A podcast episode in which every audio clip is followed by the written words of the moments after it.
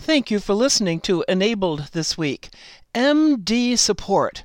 All the information for this program comes from a website called MD Support. They describe themselves as the eyes of the macular degeneration community. The website has links to all kinds of resources, and it also has some very informative and entertaining writing. The first part, informative, will be an article titled Our Amazing Eyes. The uh, entertaining part will come later. Now, that first article, Our Amazing Eyes, it was written by Dan Roberts, who is the founding director of the website mdsupport.org. Eyes are thought to have first developed in animals in a very basic form around 550 million years ago. Since then, they have become the second most complex organ after the brain. We hear all the time about the wonderful ways our brains work for us, but our peepers sometimes don't get the respect they deserve. To help resolve that, I am going to provide some interesting and maybe surprising facts that I have collected about our eyes. Before I do, however, here's a little review of what makes our eyes so amazing. The eye is composed of more than two million working parts. Those parts directly responsible for seeing are the retina, the optic nerve, iris, lens, and cornea. All of those seeing parts work together to capture images as electrical data and transmit them to the brain. And that is where the data is translated into what we call eyesight. And then it's interpreted and stored in our memories. So actually, we may be looking with our eyes, but we are seeing with our brains. The retina, the retina which receives and processes light, is like wet seven layered tissue paper lining the inside back of the eyeball. It contains about 107 million light sensitive cells. Some 7 million cone cells, which help us see color and details, are packed into the center of the retina, an area called the retina. About 100 million rod cells, which help us see in the dark, are found mostly outside of the macula. Because of the shape of the eye's lens, the retina actually perceives images upside down. In addition to being upside down, the images arrive at the retina split in half and distorted. Fortunately, this is all sorted out by the brain before it realizes what we are looking at. The retina is connected to the brain by the optic nerve, which is actually a bundle of more than a million nerve fibers enclosed in a protective sheath like electrical wires in a conduit. Each eye has a small natural blind spot off to the side where the optic nerve enters, but it's not a problem because the brain uses the information from the other eye to fill that gap. Two eyeballs give us stereoscopic or 3D vision. This allows us to separate images from the background, something we call depth perception. There are, however, other ways to perceive depth. Slightly rotating the head side to side, for example, will achieve the same purpose. Not very helpful while playing uh, ping pong, but useful when vi- viewing a stationary scene. The iris is the colored part of the eye that has inspired many songs. You remember some of these Five Foot Two, Eyes of Blue, Green Eyes, Don't It Make My Brown Eyes Blue, Blue Spanish Eyes, and even one called Beautiful Brown Eyes. This is to name just a few. Like the shutter of a camera, the iris opens and closes to allow more or less light to shine through the pupil and onto the retina. While a fingerprint has 40 unique characteristics, an iris has 256. For that reason, eye scans are increasingly being used for security purposes. A flexible lens at the front of the eye focuses the light from the images onto the retina. If the muscles connected to the lens are working properly, and if the lens remains clear and flexible, focusing is as automatic as breathing. The lens is protected by the clear covering of the cornea, which, interestingly, is the only human tissue that doesn't contain blood. The only human tissue that doesn't contain blood. I don't think I knew that. But more about the cornea, it's kept safe and healthy by the eyelids, by your tears, and eyelashes.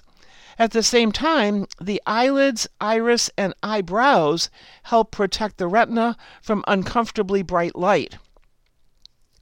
So our eyes are perfectly suited to our visual needs, and we certainly put them to the task. In the average lifetime, human eyes will see up to 24 million different images. They are on call 24 7, and if they are genetically sound and continually well maintained, they should last a lifetime. Unfortunately, due to progress in medical science, many humans are now outlasting the eyeball's built in lifespan, which means that visual impairment is becoming increasingly more common in older people. Knowing all of this ought to give us a healthy respect for our amazing eyes. But if that's not enough, here are some more facts that I hope you will find interesting. Eyelid blinking is an unconscious activity that helps keep your eyeballs moist and clean.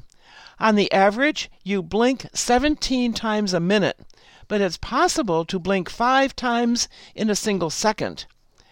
Did you know that you blink an average of 4,200,000 times in one year? Did you know that you blink more when you talk? And even more when you lie. Did you know your average blink lasts for only about one tenth of a second? Did you know you spend about one about 10% of your waking hours with your eyes closed from blinking? And did you know your eyes become tired when you read or stare at the computer? And that's because you tend to blink less often. It is, however, not your eyeball that's tired. It's actually the muscles and tissues surrounding it that grow weary from overuse. What color are your eyes? If they're brown, you are in the vast majority. Blue eyed people share a single ancestor with all other blue eyed people around the world. All humans originally had brown eyes, but there was a genetic mutation about six to ten thousand years ago, causing a person who lived near the Black Sea to lack enough melanin in his or her iris, and this created the first case of blue eyes. Blue eyes exist under all brown eyes, but that person's iris color simply did not fully develop. The blue eye mutation seems to be disappearing. About half of Americans born at the turn of the 20th century had blue eyes, but today only about one in six Americans has them. And that's not bad news because blue eyes tend to be more sensitive to light and less resistant to the damage that it can cause. Blue eyed people, for example, are more at risk for developing macular degeneration and therefore need to take extra precautions. Incidentally, if your eyes are green, you are in a tiny minority. It's estimated that only 2% of all humans have green eyes, making it the rarest eye color. And that's because to create a green eyed baby, a person with the rare blue eyes would have to hook up with a person with even more rare green eyes. Now, next, from various sources, are some random interesting trivia that you may or may not have heard. There are 15 of them listed here. Number one, under the right conditions and lighting, humans with normal vision can see the flame of a candle from 14 miles away. Number two, it takes only about two tenths of a second for your brain to perceive an image seen by your eye. That's why, when something happens quickly, we say in the blink of an eye, two tenths of a second for your brain to perceive the image. Number three, your eye is constantly making tiny jerking movements called microsaccades. I should spell that for you M I C R O S A C C A D E S. These are tiny jerking movements, microsaccades, to stop images from fading away. You will notice this if you try to hold your gaze perfectly still while fixating on a point in space. Trivia number four A healthy eye can distinguish approximately 1,000 shades of color, and it can identify over 10 million colors under a single viewing condition. Crayola has a long way to go in naming all of those colors. Number five, dogs are the only non human species known to read your emotions by looking at your eyes. Cats might be able to learn how, but, the author says, I don't think they care.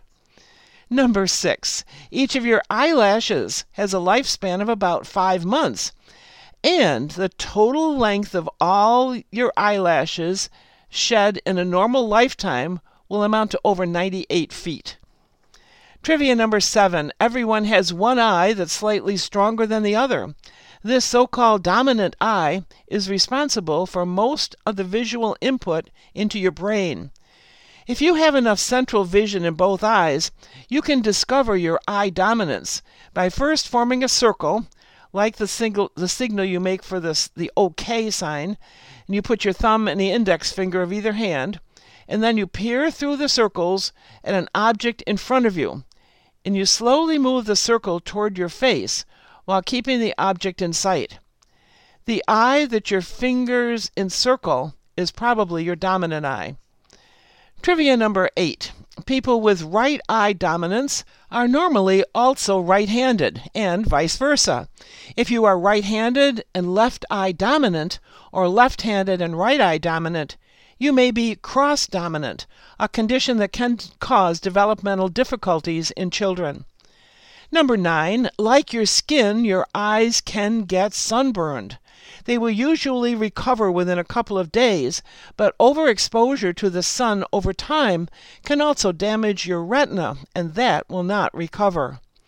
Number 10, contrary to an old wives' tale, it is possible to sneeze with your eyes open.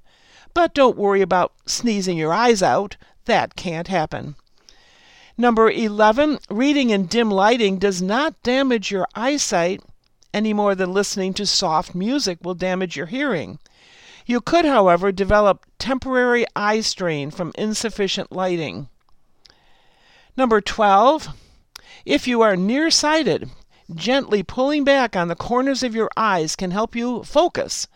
This slightly changes the shape of your eyeballs, thus altering the focal point of the light rays onto your retina. Number 13, another way to improve your focus is to gaze through a pinhole. This reduces the blur around an image, making it clearer. If you have central vision in at least one eye, you can make a quick pinhole viewer by forming that OK sign with both hands and touching your joined fingertips together. Number 14, about 80% of a sighted person's sensory input is received through the eyes. If the eyes stop working, however, most of that can be handled by one or more of the other four senses. Many people around the world are dealing with this, including about 39 people who are blind, and roughly six times that many who endure some kind of vision impairment. Number 15, the last of the trivia contributions here. In the U.S., inherited forms of retinal disease affect approximately 200,000 Americans, whereas age related macular degeneration affects 5 million to 10 million Americans. The good news is that 80% of vision problems worldwide are avoidable or even curable, the author says. Many problems can be avoided by a lifetime of following good health and eye safety practices. Others are now being cured through surgeries and drug interventions. The most difficult conditions are those that are genetic, but science is making important strides toward eliminating those. The seemingly impossible, therefore, becomes possible thanks to the highly complex partnership of the human eyes and the brain and the benefits of such a partnership extend well beyond hitting fastballs. The human eye is one of the most intricate living organs on earth. Yet we can easily forget about our astounding gift of sight until we lose it all or in part. The human eyeball cannot yet be transplanted, but they are working on it. In the meantime, thankfully, some of its parts can be repaired. A lens can be replaced with a plastic one, a cornea can be transplanted, and a torn retina can be fixed. These are wonderful contributions from medical science. But as citizens of an increasingly aging population, we are challenged to make our eyes and our brains last longer than their original expectancy. Our warranties may have long since expired, and spare parts are hard to find, but we are fortunate if we still have, no matter how rusty and worn they may be, our amazing eyes. This was an essay written by Dan Roberts, who's the founding director of MD Support, a website. Now, for the entertaining part of this um, program, I'll make a bold statement. Low vision can be really funny. Well, I can hear you saying, What's so funny about low vision? That's actually the title of the next article. It's also written by Dan Roberts. He starts by saying, What's so funny about low vision? Nothing really, but some humor can come from living with it. You know, those gaffes and missteps which may not be funny to anyone who hasn't lived with visual impairment, but which can make us grin when we realize we are not the only ones who commit them. Lord Byron wrote, Always laugh when you can. It's cheap medicine. And recent research has shown that it actually does make you healthier. This article, therefore, is dedicated to humor, featuring contributions from people in our internet community who understand visual impairment firsthand. It won't cure what ails us, but it might be one of the best treatments we will ever get. And then he starts by saying, I'd like to start with a short poem by a person named Marion. She calls it Macular Mayhem. I feel my life is all a blur. I cannot tell a him from a her. I once approached a garbage pail and thought it was an attractive male. And since I'm a friendly soul, I wave and smile at every pole. And this is just the normal state of a macular degenerate. Thanks, Marion. It's good to know that I'm not the only one who talks to inanimate objects. Faux pas like that abound in this strange world of ours. Like this one from Sharon, who wrote to us and says, We were listening to a guest speaker at church, and the topic was, Are you desperate enough for God? It was a powerful message, and I was quite moved. As we entered into the greeting area, I went up to a friend of mine and gave him a hug, and then leaned in and whispered into his ear, Are you desperate enough? When I pulled back and realized that this was not my friend, but some elderly gentleman I had never met, I blushed and moved right along. I can only imagine how well this story got around at the senior men's breakfast. A somewhat similar story was contributed by a woman named Mary. She writes, My husband deliberately wore a bright yellow shirt when we went shopping. That made it easier for me to find him in a crowd. Well, I found a perfect purchase, but I realized I didn't bring enough cash. So I approached the yellow shirt and said, I don't have any money. Could I have your billfold? A strange voice said, What? Oh, I said, I'm uh, sorry. I thought you were my husband.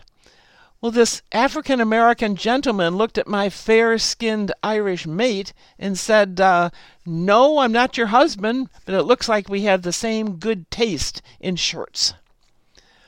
Or like when Jenny thought something terrible was happening to her recently treated right eye. She keeps her reading glasses attached to a chain around her neck, and while preparing the evening meal, she put them on to see better. Jenny began to panic when she noticed that her vision was much worse and her eye was beginning to sting and water. She described this to her husband as calmly as possible, but real tears were also starting to flow. Her husband smiled and gently removed her glasses to show her that a big thin slice of onion was nestled in the bottom curve of the lens.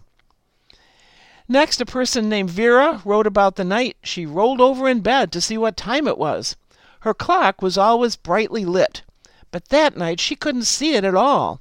She panicked and woke up her husband by yelling, I can't see. He sat straight up in bed, and then he started to laugh. Now she was screaming, Didn't you hear what I said? I can't see. Calmly he said, Neither can I, sweetheart. Our electricity is off. And another time the same Vera wrote, I was taking my daily walk to the bank from my office. The big clock on the bank sign was always my point of reference as I got closer. But that day, when I got to where I could usually see it, I couldn't. When I drew closer, I still couldn't see it. My heart started racing. I was scared silly. When I got to the entrance, I saw that the clock wasn't even there. It had been removed for repairs. Well, now, considering Vera's luck with clocks, um, maybe she should just buy a talking watch. We all have trouble locating our keys, finding our cell phones, and trying to change TV channels because we're holding the remote backwards. But I'll bet every one of us can the first time, every time, from three feet away, hit the snooze button on our alarms. Why is that? Shirley keeps calling her son in law to come over and get rid of snakes in her yard. One of them turned out to be a long scarf that blew out of someone's car window. Another uh, snake was some black tubing left by her landscapers. She says she's afraid now that no one will believe her if a snake really does show up. A woman named Pam decided to make a stir fry. She threw pieces of chicken and the other ingredients into a white bowl, mixed them up together, and heated it all up for dinner. Turns out the bowl she used had a bunch of sugar in the bottom of it, so dinner was provided by McDonald's that night. Dina thought she was going blind when the lens fell out of one side of her glasses. James thought his vision in both eyes had gone overnight until he realized his bedroom window had frosted over. A woman named Carol thought her bag of almonds had gone bad until she realized that she had popped a handful into her mouth along with her multivitamin. Well, it's not so bad when we don't recognize things, but when we don't recognize people, that can be a social nightmare. One Monday morning, while waiting my turn in the post office, I saw Sheila, a fellow teacher, at the counter. It has been over 25 years since my retirement, but that was Sheila, all right. I couldn't quite make out her face, but she was talking a blue streak, as usual, to the postal clerk about something or other, and I would know that voice anywhere. By way of greeting her, I very loudly joked, you know, if some people weren't so gabby, the rest of us might get faster service here. To which I expected good old Sheila to bite back at me with something like, And if you weren't so crotchety, you could have gotten here before I did. Then everyone in line would have had a great healthy laugh at our antics, and this particular Monday morning would have become a little lighter. However, it wasn't Sheila. I don't know who she was. She just gathered her purse and whispered, I'm sorry, sir, and she slipped quietly away. All I know is that my mumbled apology meant zip to her and everyone else in line, and I'll never be able to show my face in that post office again. So I decided to become a social hermit. Yup, if I couldn't be trusted in public, I would just stay home and communicate by telephone. Then, at least, I wouldn't have an excuse to say, To whom am I speaking? And even when we think we have everything under control, we somehow still seem to find ways to draw unwelcome attention to ourselves. Take Sharon, for example. Now, this is another Sharon, not the one who propositions elderly men at church. This lady bought one of those new voice recognition phones and was anxious to make her first call without operator assistance. Here is what she wrote about her experience as she tried calling her house from the store Home. I said into the microphone. Nothing happened. Then I realized uh, maybe I wasn't using the right tune. So I stood there just outside the entrance to the store and said, Home! in a high, home in a low, home in a sweet voice, and eventually not so sweet tones. Still nothing, but I wasn't giving up. Before long, several people had gathered around with offers of transportation. Hey, maybe next time I won't even turn the phone on. I'll just go out there and yell, Home! and choose my ride. Hannah, one of our more progressive seniors, purchased that new phone that can carry on a conversation with you. It's called Siri. She says the best part of Siri is that it will actually answer when you request to be beamed up by Scotty. Other than that, Hannah said she finds it to be pretty useless. For example, she asked Siri to call Panera Bread in Charleston. It kept saying there was no listing for Hanera. So she broke it down phonetically Panera, to which Siri announced, Sorry, we have no listings for dating services. Hannah said she and her husband were in the car at the time. It's a good thing the windows were closed, she said, or he might have had to stop and help her look for Siri by the side of the road. Well, we can get pretty frustrated at times, but I think it's forgivable as long as we don't let it get the best of us. After her six month eye exam, Olive's ophthalmologist told her there was nothing he could do for her. God did this to your eyes, he said. Now please leave, as I have other people waiting. So Olive pinched his nose and told him that God made her do that. Eight year old Brittany got her first long white cane. It not only helps her navigate through the halls at her school, but she says it also comes in really handy for whooping the boys who tease her. Uh, a little more training may be necessary for Brittany. And then funny things just seem to happen because of us, and when they do, it's usually best that we keep our sense of humor. Patty sometimes has to close one eye to look at something close up. One day, her dentist numbed her for some work on a bad tooth. As he waited for the Novocaine to take effect, he saw her one closed eye and exclaimed, Oh no, I put your eye to sleep too. Patty thinks he seriously thought so, until she stopped laughing long enough to explain.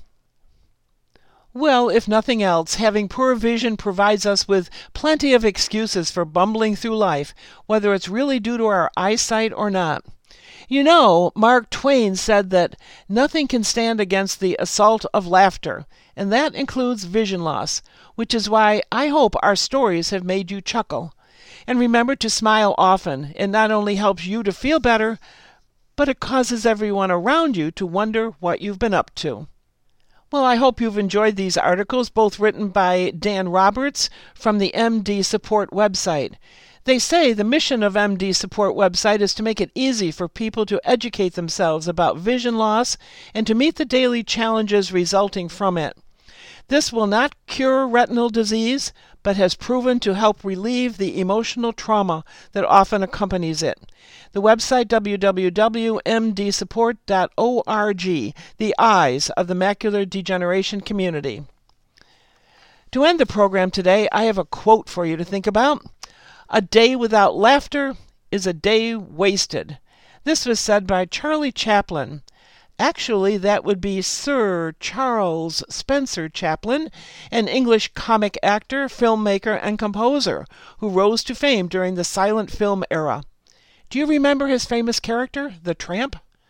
Thank you for listening, and I hope you have a great week.